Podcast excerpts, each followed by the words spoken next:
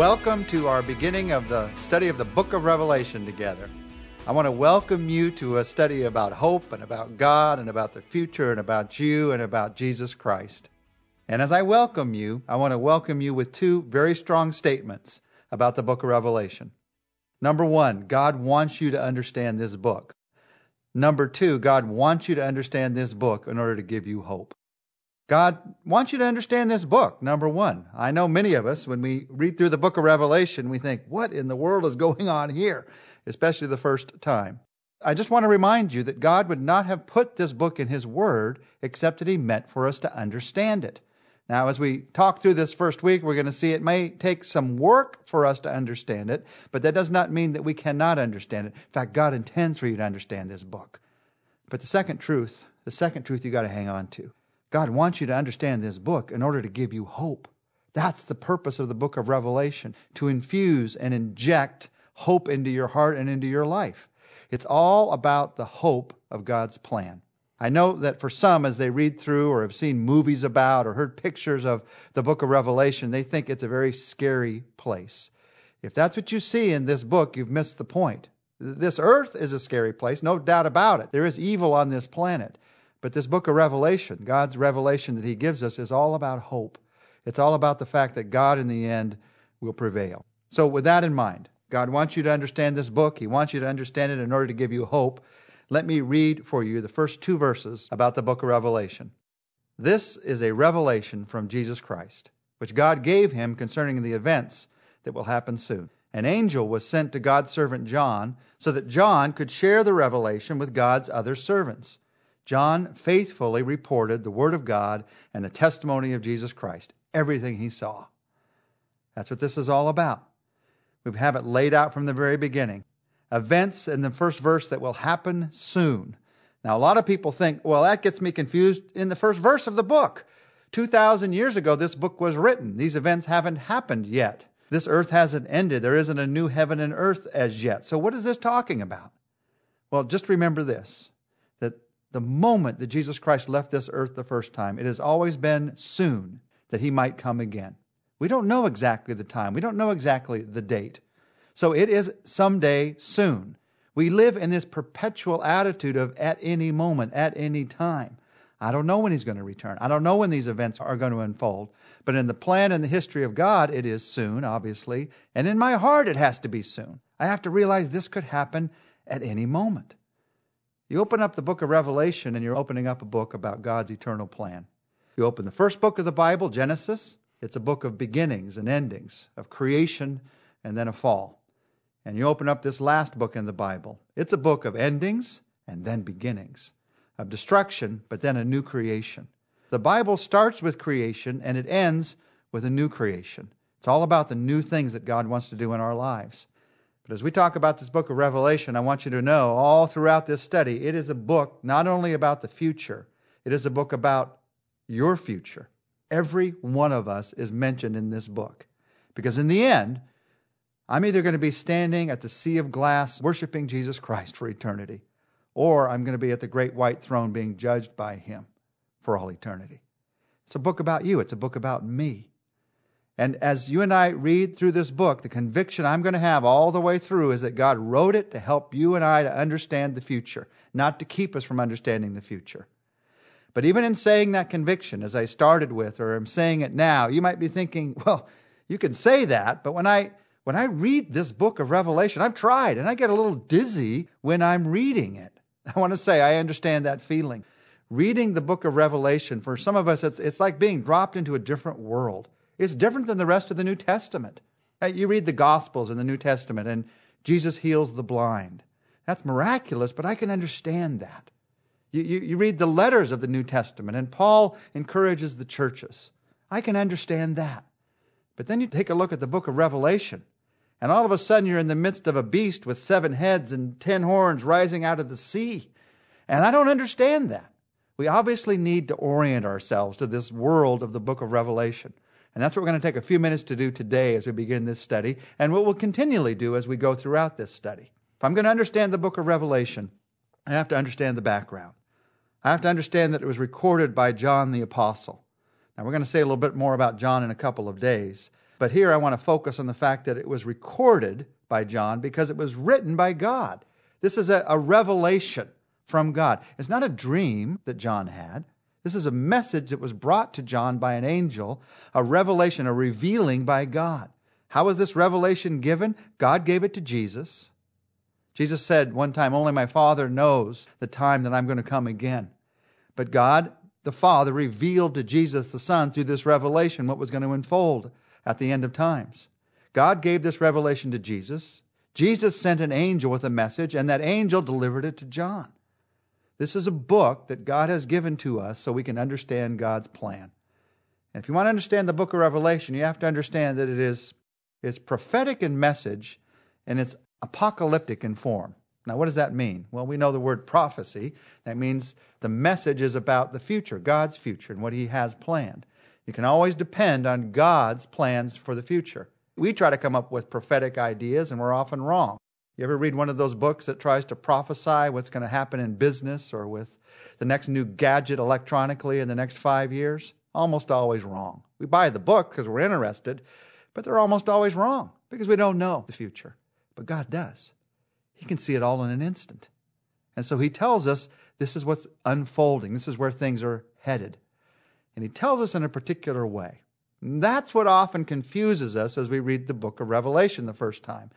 It's apocalyptic in form. And that means it's a kind of writing, a kind of literature, especially that was in the day of Jesus, that was used to, well, the word apocalypse literally means to unveil or to reveal.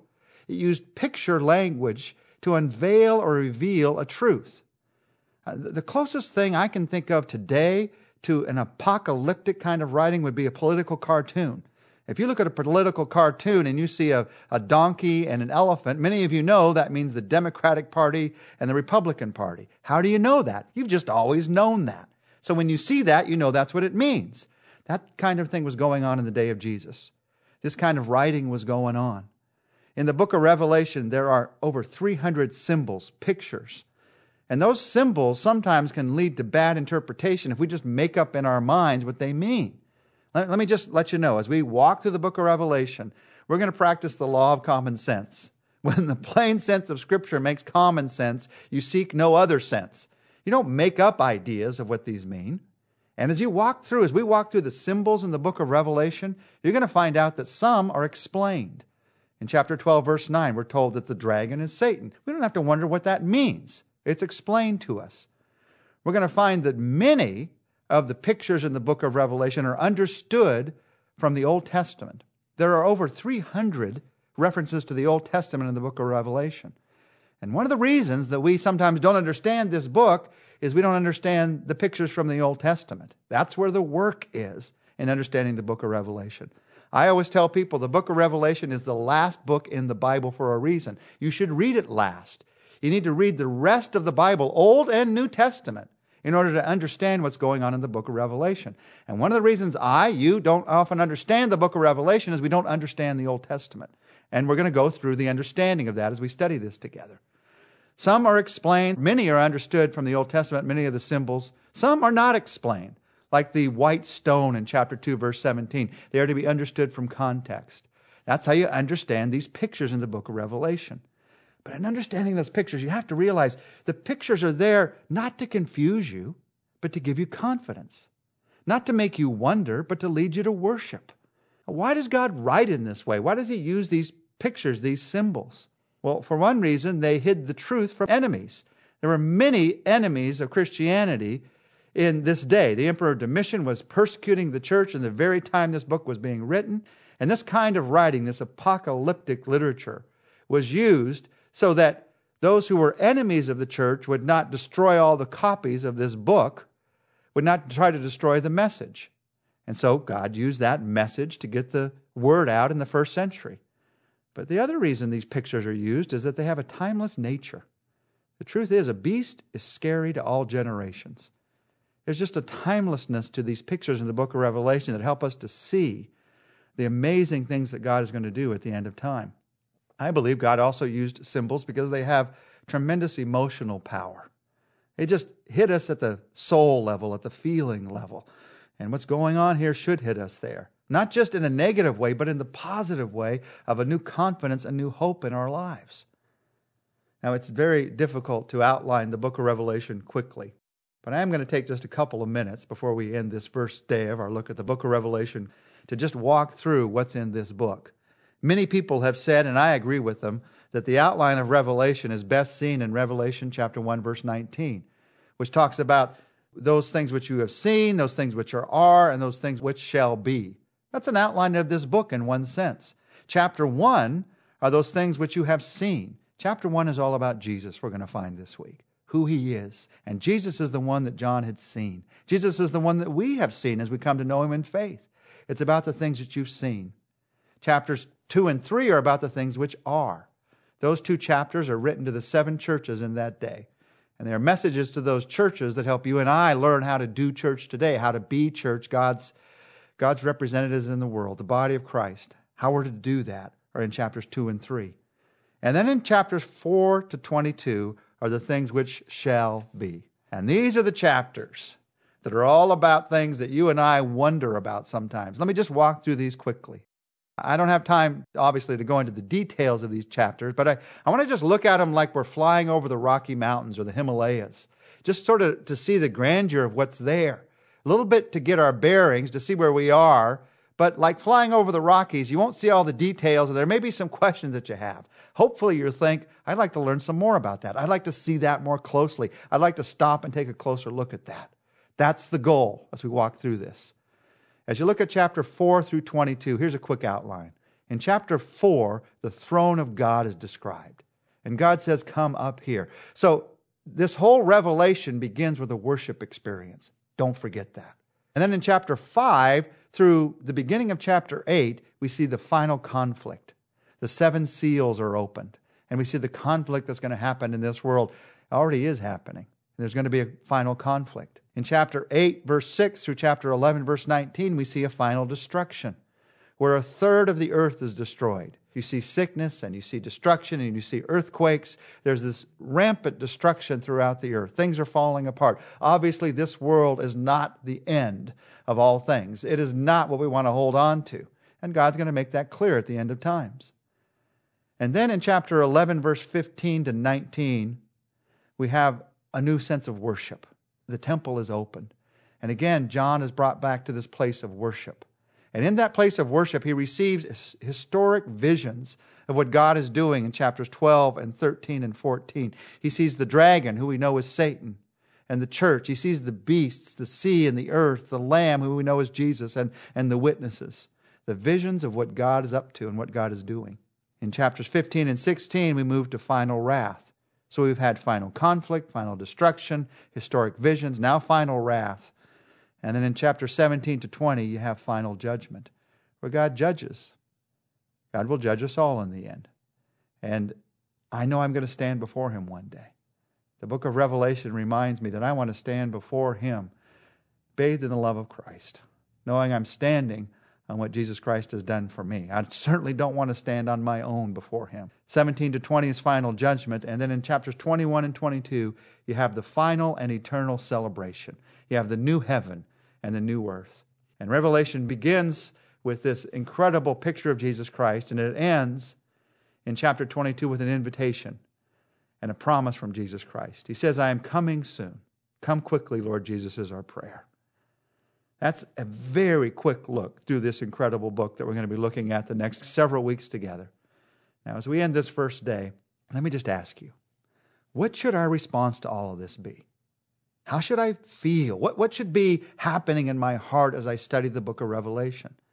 John, the writer of this book, the one who recorded it, is encouraged again and again throughout the book to respond with a single attitude the attitude of worship. Look at chapter 1, look at chapter 19, look at chapter 22. Revelation 22, verse 9.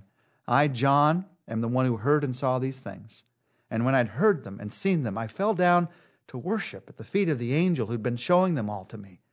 But he said this to me Do not do it. I am a fellow servant with you and with your brothers and the prophets and all those who keep the words of this book. And here's what the angel said these two words Worship God. That's God's invitation to me and to you as we walk through the book of Revelation. Worship God. as I approach the book of Revelation with an attitude of worship, then what will happen in my heart is the hope that only God can bring. Hope that's above your circumstances, that's above your failures, that's above the temptations in your life, that's above the trials in your life, that's above anything that can happen in this world. Eternal hope. That's what happens as we worship God. So let's do that right now. Our Father, as we begin this study together of the book of Revelation, we want to study it in an attitude of worship. There will be things that we understand in this book that we've never understood before. As we understand those, help us to worship you. There will be things that are curious to us that make us scratch our heads and make us wonder exactly what you're saying, exactly what you mean. As we read those things, help us to worship you. And then, Lord, there will be times, many, many times as we read this book, when you will make clear to us that the future is all about you. It's not about us. It's not about this world. It's not about anything that humankind has built. It's about you, what you're building for all eternity. And in knowing that, I pray that we would worship you. In Jesus' name we pray. Amen. Join us tomorrow as we look at verses 3 to 8. We're going to see that God welcomes us to a reading of this book.